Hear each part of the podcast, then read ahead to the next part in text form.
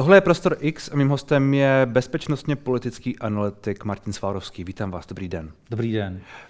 Obecně se teď hodně mluví o blížící se protiofenzivě Ukrajiny na, na Ukrajině proti Rusku. Eh, vy sám jste napsal, že Doněck je váš tajný favorit pro místo pro potenciální ukrajinské protiofenzivy. Proč právě tam? Čekal jsem, jestli zrovna si vyberete tohle. Uh,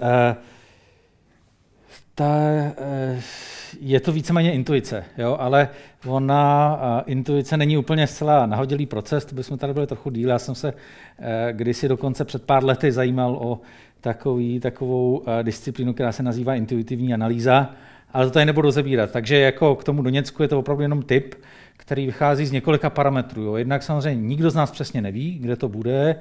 Eh, můžete vycházet z toho, že to bude třeba někde, kde to ty rusové nečekají. Víme, že nejvíc to čekají na jihu, tak jak máme možnost sledovat jednak ty fortifikační opatření a jednak nějaký i ty přesuny jako civilního obyvatelstva. Takže to je jedna věc. A, další věc je, že ten že ta ofenziva, která, já si myslím, že ta síla je schromážděná tak, že, že určitě bude úspěšná na začátku, dosáhne nějakých svých cílů, ale zároveň by bylo dobré, kdyby měla to vlastně i nějaký ten jako symbolický cíl, protože součástí toho je prostě i působení na psychiku toho nepřítele. To konec konců vidíme v poslední době i v tom Belgorodu a tak dále. A Doněck jako samozřejmě centrum jedné z těch, těch Doněckých a, a, a Luhanské republiky by měl tento symbolický význam. A plus tedy eh, jsem tam viděl v posledních několika dnech eh, cílený ostřelování některých těch pozic, takže, eh, ale znovu říkám, tak jak jsem i napsal, je to jenom typ. Nicméně je to váš typ a říkáte, že podle vás je relativně pravděpodobné, že ta protiofenziva by mohla jít právě tudy a pokud by se povedlo ukrajinské, ukrajinské armádě dobít nebo nějakým způsobem ohrozit ten Doněck, tak, tak to může být symbolicky docela významné, protože, jak vy říkáte, je to vlastně sídlo jedné z těch nejstarších uh, uh, lidových republik.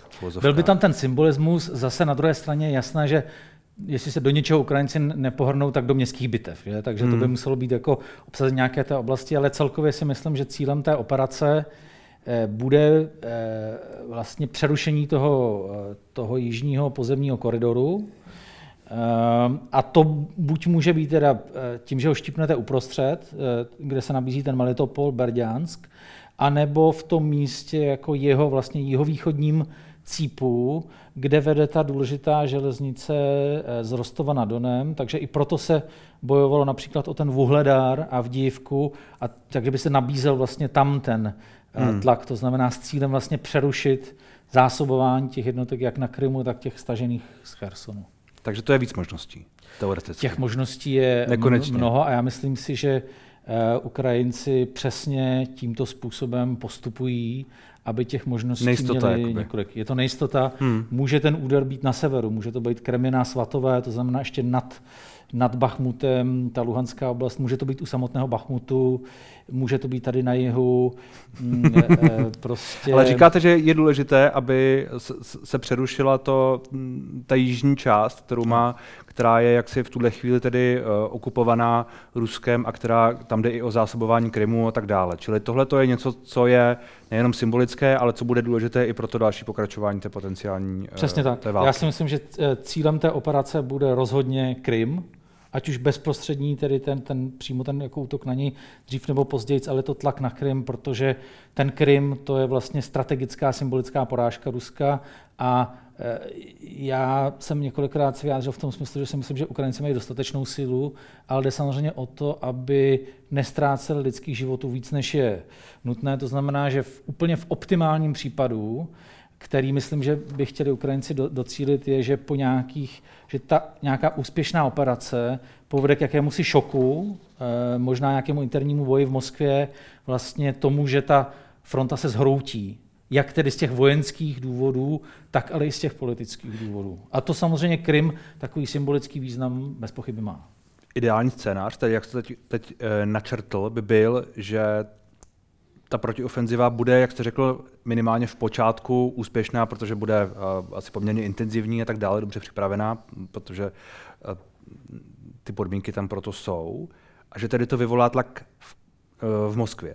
Že ta reakce bude politická a že například to povede k tomu, k, ke změně vedení mm-hmm. Ruska, k, k, přehodnocení té války, že až takhle by to mohlo být úspěšné podle vás?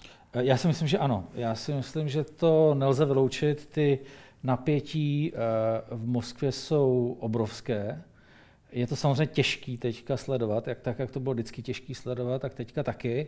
Ale víme o určitých eh, vlastně rozložení sil, o souboji určitých silových skupin. Víme o tom, že je opravdu roste nechuť obyvatelstva k té operaci, o které už se těžko dá říkat, že to je operace, speciální operace. Vidíme to v tom Belgorodu, viděli jsme to v reakci na ty, na ty ataky na, na Moskvu, najednou jako roste jakási taková panika a myslím si, že z jedním z významných indikátorů je i to, že Rusko, které na podzim částečně mobilizovalo, má znovu problémy s lidskou silou, protože vlastně většinu těch mobilizovaných už přišli a mluvili o tom někdy zhruba od, před dvěma, třema měsíci, že by chtěli učinit nábor uh, asi 400 tisíc vojáků. Uh, nabízejí poměrně slušné sumy, násobky běžného příjmu, ale vlastně od té doby je ticho po pěšině. To znamená, ukazuje se, že skutečně ta nechuť vůči tomu hmm. tam jít bojovat roste bytě někde pod povrchem a já si myslím, že v momentě, kdy budou ty ukrajinské ofenzivní operace úspěšné, tak všechno tohle to bude samozřejmě ještě násobeno a nelze vyloučit nějaký scénář pádu eh, režimu. A vy často mluvíte o tom, že nebo spíš upozorňujete na to, že eh, ta obava z použití jaderných zbraní taktických je eh, přehnaná, řekněme. A nebylo by ale tahle ta chvíle, kdyby to mohlo být už na místě? Kdyby, kdyby se jak si ta, ta fronta nějak jakoby sypala, něco by se dělo, Uh, víte, že teď jsou různě rozmístěné v Bělorusku a tak dále. Ne, že by to bylo podstatné, protože jsou i jinde, ale um, prostě, že pak by přišla potenciálně ta chvíle, kdyby to bylo na místě? Já si myslím, že, že ne, že uh, vlastně na tom mém odhadu, nebo respektive na tom konstatování, které je od samého počátku té války, že to nepřichází v úvahu, tak si myslím, že se jako uh, nic nezměnilo. Samozřejmě, když uh, by padal ten režim, tak uh, ten režim sám může označovat sebe jako za stát. Jo? A v té ruské doktríně je skutečně možnost použití taktického jaderného úderu v případě, že je ohrožena samotná existence státu. Jo? Takže pokud byste ji vy sám definoval, že to je ohrožení existence státu, ale myslím si, že bude všem jasný, že to není ohrožení existence státu, protože Rusk, nehrozí jako nějaký výpad na Rusko, nebo že by se rozpadlo. To je jedna věc. A druhá věc je z toho, co víme tedy z, toho, eh, z těch přímo z toho eh, nejvyššího velení nebo řídícího centra, ten systém není nastaven tak, že stačí jeden člověk na jeho iniciaci. Hmm. On by potřeboval Vladimír Putin k tomu to své nejbližší okolí a to by bez pochyby jako nemělo žádnou jako motivaci to, to využít. A myslím si, že i sám Vladimír Putin, tedy tak, jak o něm uh, mluví znalci, kteří jsou schopni to, to pozorovat, tak on má všechny možné negativní vlastnosti, které bychom si dokázali eh, vymyslet, ale, ale ne význámky jako sebevražedných nějakých eh, úmyslů. Takže já si myslím, že eh, je to pořád tak, jak to bylo i tehdy, když jsme o tom mluvili naposled. Dokud to existuje, tak nemůžete říkat, že je to naprosto vyloučené, že ta pravděpodobnost je nula, ale myslím si, že pořád to v, tom, v té ukrajinské válce nedává smysl použití těch jaderných zbraní. Hmm na druhou stranu některých jiných zbraní hromadného ničení to už asi možná smysl dává. To může dávat a e, e, otázka je vlastně vždycky zisku, co vám to nasazení té, té zbraně e, přinese. Jo?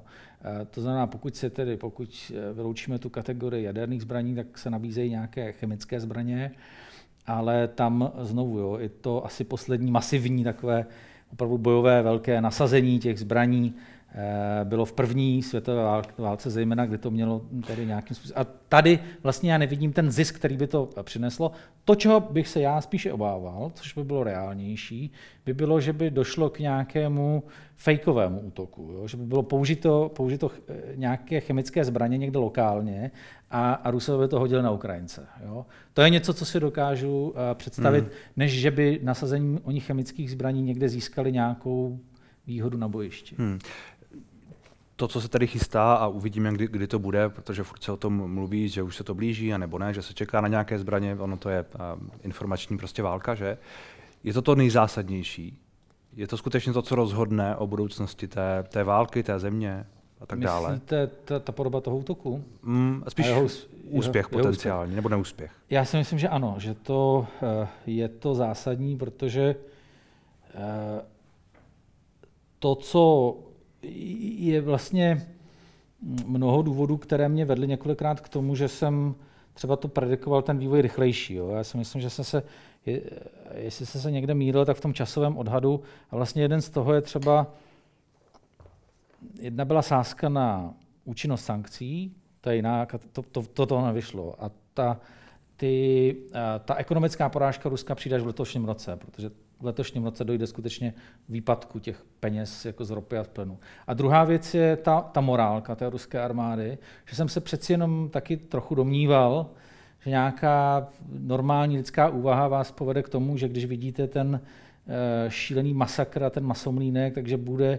docházet eh, k většímu počtu dezercí. Víme z posledních dnů, že přibývá těch dezercí, ale zatím to není tak, že by se jako ta armáda nějak hroutila, že by, že by utíkala. Mně to přijde téměř neuvěřitelné, když jsme viděli, že za posledních měsíce to bylo 300, 400, 500, někdy 700 lidí denně. Jo? Tak, ale tohle to taky nevyšlo.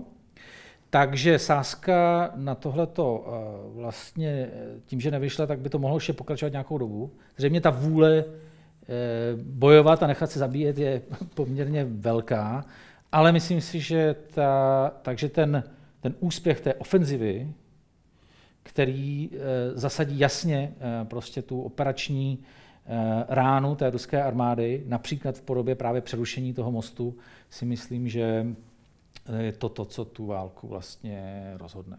Hmm. Uh, vy jste zmínil ten Belgorod, což je, já vlastně nevím, jak tomu říct, operace ruských partizánů na území Ruska pod vlivem nebo nějakým způsobem řízených uh, Ukrajinci, protože tam byla americká technika. To je jedna věc, nějakým způsobem se jim povedlo být chvíli úspěšní, pak tedy to bylo nějak potlačeno, já moc nevím, jak to vlastně skončilo, protože ty zprávy o tom úplně, úplně jasné nejsou. Druhá věc je, kterou jste zmínil, je ten uh, dronový útok na Moskvu, který se mi zdál být spíš takový jako symbolický, zároveň nic moc se jim taky nepovedlo, spíš jakoby ukázat, že tedy dokážou zasáhnout i takhle daleko. To, to podle vás byly důležité dva signály, které nějakým způsobem něco ukázaly.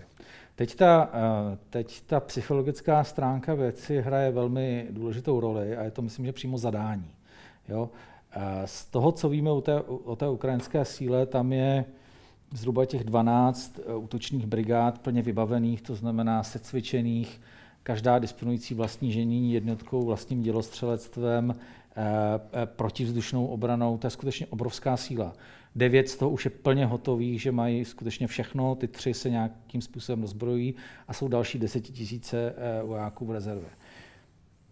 To znamená, teoreticky si myslím, že ta operace mohla skutečně začít někdy v březnu, v dubnu. Ale zadání je způsobit vlastně ještě jednak opotřebování té ruské armády a způsobit, působit i jako psychologicky na toho nepřítele, aby byl co nejvíc uh, opotřebován a vyčerpán. A do, toho zapadá ta operace v Belgorodu, stejně jako trochu i ta operace těmi, těmi drony. Ta operace v Belgorodu ano, byli to ruští dobrovolníci, ale byla to ukrajinská operace. Jo. Mm. Speciální operace jsou o to speciální operace, aby zůstaly speciálními, abyste nepřiznával všechno a tak dále. Prostě berme to tak, že skutečně ty, ty bojovníci to byli uh, ruští patrioti, bojující proti režimu, ale byla to ukrajinská operace, to znamená jak umožněná, tak i naplánovaná uh, tou ukrajinskou stranu a byla podle mě velmi úspěšná. Ona zaprvé potvrdila to, co si Ukrajinci domnívali, že ta, že ta hranice je velmi slabě bráněná, Tady v průběhu té operace se ukázalo, že je ještě hůř bráněna, než se Ukrajinci vůbec jako domnívali.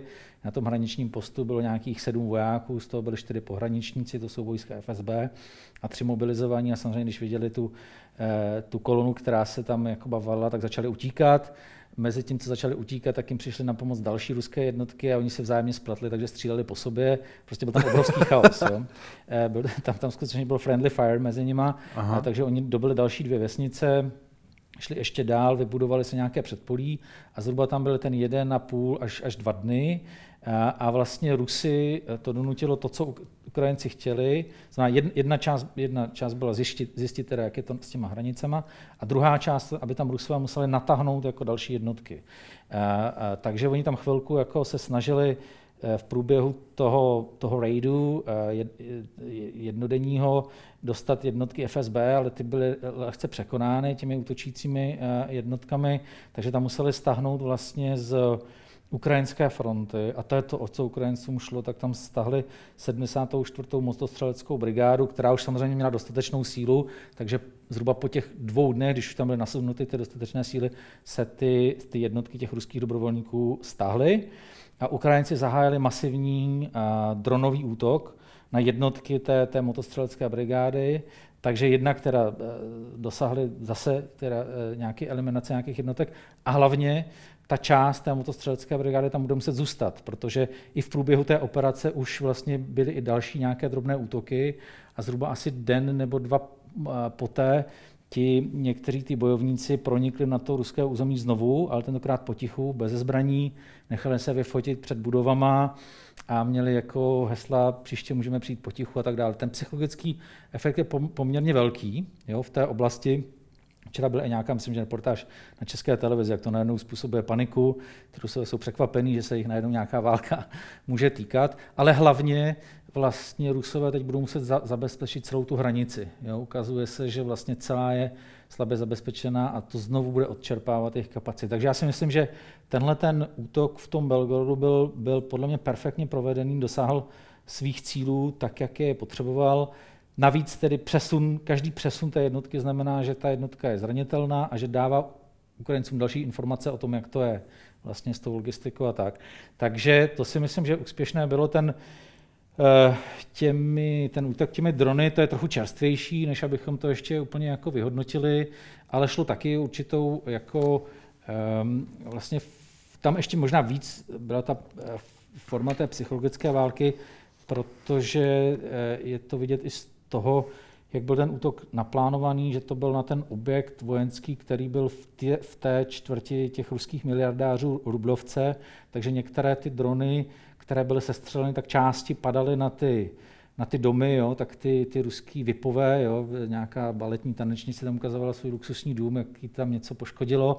Takže vlastně víme, že, ta, že ten efekt na to ruské obyvatelstvo byl takový vlastně jako uh, takový sarkastický posměch, že vlastně, jo, to znamená, zase to ohřalo nějaké napětí v té ruské společnosti, prostě, že jsou, uh, tedy, uh, k újmě přišli ty, ti boháči a těm ostatním to evidentně za stolik navadilo.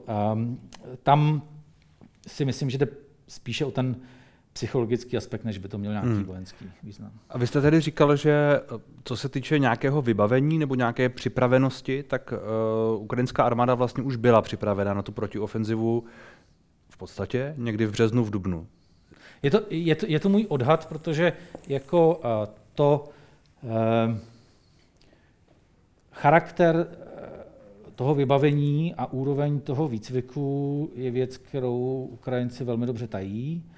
Eh, takže samozřejmě nějaké informace jsou a jsou nějaké informační zdroje zhruba o té síle, ale myslím si, že eh, takový velký přelom v té západní pomoci znamenala lednová konference v Ramsteinu, kdy byly identifikovány ty poslední vlastně e, části té techniky, které Ukrajinci potřebují.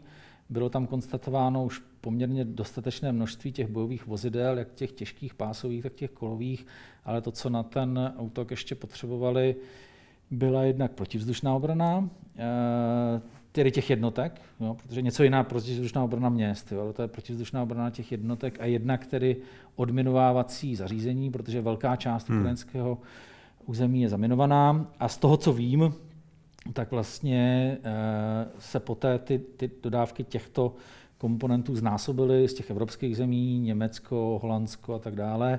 Takže v zásadě ta technická vybavenost si myslím, že zhruba někdy tak v tom březnu, dubnu mohla mít, ale samozřejmě Eh, tohle je velmi náročná operace z hlediska jeho provedení a takže i tréninku. Jo? Takže ty, ty brigády neustále cvičí vlastně jako tu operaci. Jo? A to je samozřejmě věc, která jako tak rychle nejde, respektive nikdy ne, nemůžete asi konstatovat, že to výcviku je dost, takže z toho, co víme, tak je ještě pořád probíhá výcvik e, dokonce i za hranicemi, myslím, že i u nás ještě pořád probíhá výcvik, takže si myslím, že já jsem konstatoval nějakou teoretickou připravenost, ale samozřejmě čím líp je to nacvičené, čím víc toho dostanete, tak tím lépe. Že jo? A Ukrajinci v posledním měsíci a půl, když jste pozoroval, tak se věnovali hlavně diplomatické ofenzivě, protože, eh, jak eh, vždycky opakuju, válka je věc politická. Hmm. A, a, a to je důležitý. A to znamená, že oni vědí, že když tedy zahájí ještě další uh, diplomatickou ofenzivu, viděli jsme cestu prezidenta Zelenského po západní Evropě, byl ve Vatikánu, potom byl v Japonsku, tak každá z těch jeho cest přinesla zase ještě další zbraňové vybavení. Um, uh, nakonec vlastně úspěšně se podařilo překonat odpor Bílého domu vůči poskytnutí F-16, právě tím, že Zelenský získal podporu Holanděnů, Belgičanů, Dánů, takže Bílý eh, dům dal eh, zelenou.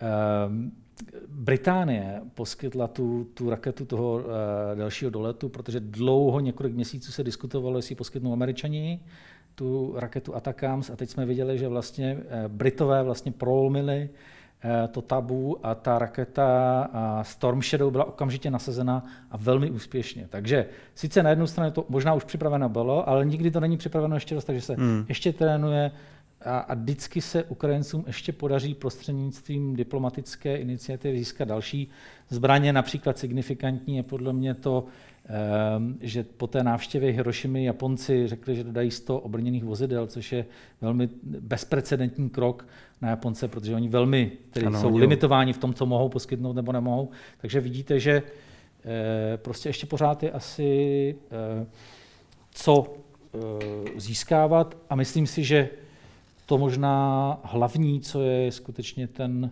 nácvik, protože tam asi musíte nacvičit tolik hmm. variant, který těžko můžete předvídat, jak se to bude vyvíjet. A kdy tedy teď čekáte, že to přijde?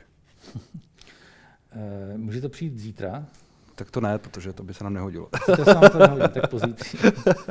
Příští týden eh, někdy. Takhle, eh, ta ofenziva už, ta ofenziva už probíhá. Jo? Ano, ano. A to je, já jsem to konstatoval někdy 10. května.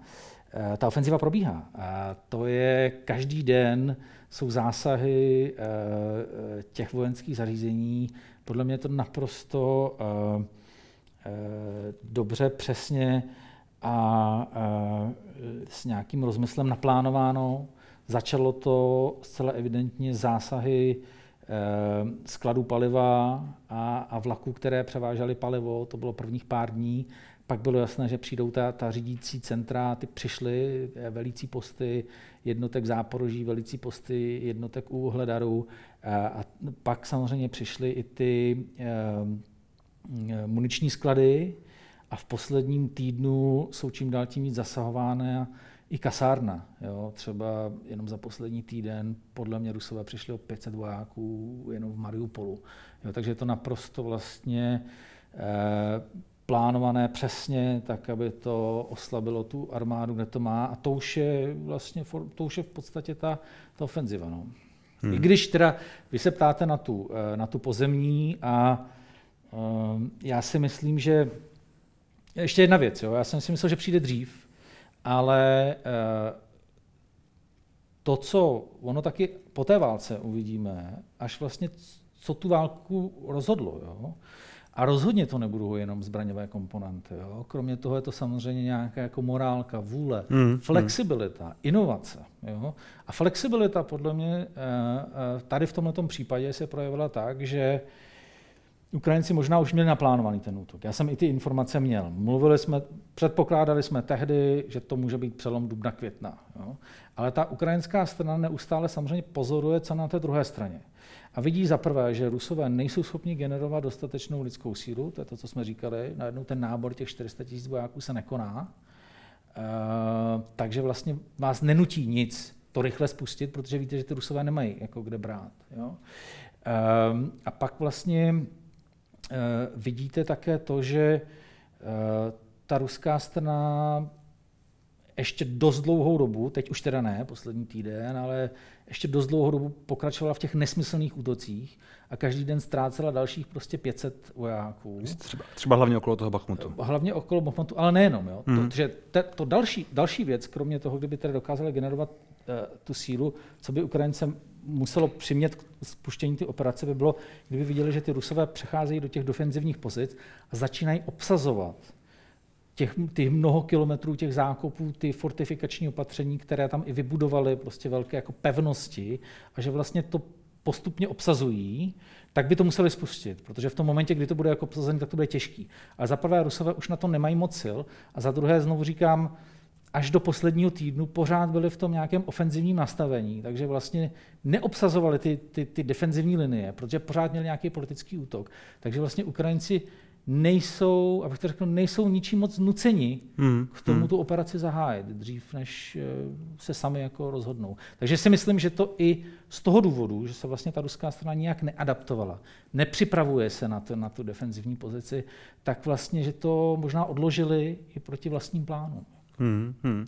A pořád ještě eh, věříte, že nakonec se Ukrajině tedy povede dobít zpět celé své území? Ano, tak víte, že to je konec konců taky vlastnost víry, že to už hmm. viděli eh, starí římani, že oblast rozumu, kam sahá, pak ta někde končí a pak začíná oblast eh, víry a já tomu věřím tak, jak jsem tomu věřil na začátku.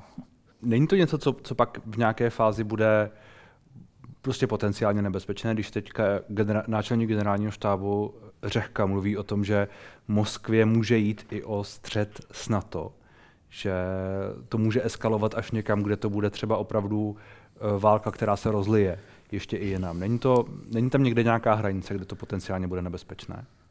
Teď se tady možná prolínají dvě věci, ale já jsem celkem rád, že jste zmínil eh, generála Řehku, protože jsem čekal, že se k tomu dostaneme. Já bych to trochu oddělil od té ukrajinské operace. Tam asi skutečně tomu teďka věřím, protože viděl jsem řadu eh, během tedy toho období, kdy já jsem v podstatě někdy v březnu konstatoval, že, to, že, že, že Rusové prohrají, protože jsem viděl, že to vlastně eh, rozpadá se celá ta strategie, ta doktrína, ale samozřejmě trvá to dlouho, myslím teda minulý březen, že jsem to konstatoval. Ale sledoval jsem no. jako několik věcí, které to mohly ohrozit. Jo? Mohla to ohrozit, dejme tomu, nějaká, nějaký rozpad té západní podpory. Jo? To vidíte, že se neukázalo. Ba naopak. Jo? Teď třeba i jak násobně přidává v té pomoci Německo, dejme tomu, hmm. další hmm. evropské země. Jo. Takže tohle to se jako eh, tohle to nevyšlo. Mohlo se stát, že Ukrajinci udělají právě někde nějaký jako velký útok, který nevíde, prostě, že, že dojde k nějakému obklíčení. My jsme viděli všude, že postupovali velmi opatrně. Kromě tedy té, té eh, vlastně bleskové operace v tom Charkově to bylo. Takže myslím, že neudělali zatím jako žádnou, eh, žádnou chybu.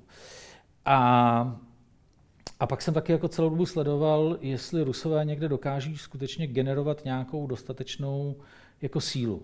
Jo. A to by byl další nějaký. A ani nedokáží. Jo. 300 tisícová mobilizace a není z toho vůbec nic. Jo. Za 300 tisícová mobilizace znamená, jako podle mě většina už, nebo velká část jich padla, ztratili spoustu techniky a získali 70 km čtverečních. Jo, to je dvě třetiny Pelřimova, mého rodného. Jo. To, je, to, je, to je prostě katastrofa. Jo. A není tam jako nic. Takže a na druhé straně ty ukrajinské schopnosti násobně rostou, jde tam ta západní pomoc, cvičí se desetitisíce vojáků na západě, takže já nemám pochyb o tom, že Rusové prohrají. Navíc, eh, jak jsem říkal, že zatím nevyšel ten ekonomický tlak na Rusko v hmm. podobě těch sankcí, jo, ruské obchody jsou plné, tam není vůbec zásobování nekolabuje, jo. asi si nemůžete koupit iPhone, jo, ale e, jinak jako vůbec obyvatelstvo to nepocituje. Jo. Celé té sankce, jo. ze sankcí jsou vyňaty zemědělské produkty. Jo. Tak pokud jsou, tak eh, jako to, že jako nemůžete nějakou, jako pořídit nějakou technologii, to samozřejmě omezí vaše možnosti produkování, dejme tomu ty precizně navážených zbraní, ale ruské obyvatelstvo to nijak moc nepocituje. Rusové do toho vstupovali se 600 miliardovou eh, finanční rezervou, 600 miliard dolarů, Zhruba polovinu se podařilo zmrazit té centrální bance, takže měli polštář asi 300 miliard dolarů. A ještě minulý rok vydělali dalších 300 miliard dolarů na prodej ropy a plynu. Ale to v letošním roce končí. Takže ta skutečná eh, ekonomická porážka přijde až letos. Letos poprvé se podle mě Rusové dostanou do situace v průběhu roku, kdy najednou přestanou na tu válku mít peníze a začne růst ten tlak. Takže není tam nic, co by mělo tu, já myslím, že to byla víra, ale poučená, jako, co by mi mělo jako naznačit, že, um, že to nedokáží. Jo. A pak uh, to, co říkal uh, generál Řehka, to je ještě jiná oblast, no, ale jestli chcete, můžeme o ní mluvit. No tak prosím. Uh, já si myslím, že uh, já jsem byl, nebo jsem pořád rád, že se uh, uh, pan generál Řehka stal náčelníkem generálního štábu, uh, protože si myslím, že on je představitel té generace mladší těch, těch generálů jaksi se, se západním mindsetem, vyškolený na západě a tak, má vlastně impresivní za sebou kariéru, včetně toho, že velel té Eh, tomu velitelství alianční divize eh, v Elblongu, potom byl ředitelem jako Nukibu a tak. Ale myslím si, že přeci jenom eh, teďka z hlediska těch, z toho, že on opakovaně mluví o tom, že se musíme připravit na válečný střed, na další válku, tak já s tím jeho varováním a hodnocením nemůžu souhlasit. A, a myslím si, že dokonce se vlastně jakoby pouští do oblastí, na kterou jako náčelník generálního štábu nemá úplně, jak bych to, jak bych to, prostě on může dělat hodnocení hrozeb. A to je bez pochyby něco, čemu rozumí. A, a podle mě je to skvělý profesionál ve své oblasti. Ale spuštění války není záležitostí vojenských kapacit. Je to věc politická. Válka je věc politická. Hmm. Válka je věc politicko-strategická a v současné době dělat predikci, že dojde ke spuštění další jako války, to prostě zaprvé je to nemožné. Já jsem jako policy planner jo, a ne, netroufnu bych si tohleto odhadnout. Za druhé, z, z hlediska schopností vojenských, eh, Rusko, zejména ta pozemní armáda, je prostě vyčerpaná. V příštích 10-15 letech nebude schopna vysílat nikam žádné pozemní brigády. A ti, co to tvrdí, tak mají možná jiný nějaký jako úmysl. Neříkám že generál Řehka, ale to je po celé Evropě. Si myslím, že uh, uh, jsou určité oblasti, které vlastně chtějí dál pokračovat ve masivním zbrojení. A nejsem jako proti, ale predikovat válku podle mě to je širší disciplína, než hodnotit jako vojenské schopnosti. Navíc ještě si myslím, že vyhodnocení těch vojenských schopností bude moct být učiněno až po válce, jo, hmm. toho, co Rusové mají. Ale třeba já teďka poslední době uh, se věnuju a jezdím někdy i přednášet na uh, téma uh, těch rostoucích čínských vojenských schopností a Tajvanu. A tam je to uh, přesně vidět, a myslím, že ta diskuze už začala, že, že to, že někdo má uh, tak obrovské investice do, do zbrojení a bude mít takové schopnosti, jaké postupně Čína bude mít s těmi prostředky, které má, ještě nutně neznamená, že tím cílem bude skutečně zahájení toho útoku. Protože tím cílem podle mě čínským může zaprvé jako donutit Tajvan ke změně politiky, to je cíl číslo jedna, a číslo dva je vydírání západu a získání nějakých koncesí, ústupků. To znamená, ne, nemůžete automaticky z počtu bojových jednotek vyvodit to, že bude válka. Protože znovu říkám, spuštění války je věcí politickou a tam hrají roli jak politické rozhodnutí, tak tam může mm. hrát roli jako sociální situace, ekonomická situace, demografická. To znamená, že podle mě opakované vyjádření generála Řehky, že se musíme připravit na další vojenské eh, konflikt, já s tím jako nemůžu souhlasit. A, a, a nelíbí se mi to, upřímně řečeno. Eh, I když chápu, jak on to myslí. On je, on je od toho, aby vlastně hodnotil hrozby a učinil všechno pro to, aby naše armáda na, tě, na ty hmm. hrozby byla připravena. Ale já osobně si myslím, že spíše to, že dojde k nějakému konvenčnímu konfliktu typu války, v následujícím střednědobém horizontu v Evropě je spíše vyloučeno. Hmm. Což neznamená, že nebudou nějaké jiné hrozby bezpečnostní, nemůžou být nějaké ataky, nemůžou být nějaké, nějaká střetnutí, ale myslím si, že válka skutečně eh, ale říkal jsem, že to nemůžeme predikovat, tak to ani já nechci predikovat, že k tomu nedojde, ale myslím si, že je to trochu skutečně eh, přehnané eh, takhle o tom mluvit, jako to mluví on. Tak doufáme, že máte pravdu. Děkuji za rozhovor. Já děkuji za pozvání. Naschledanou.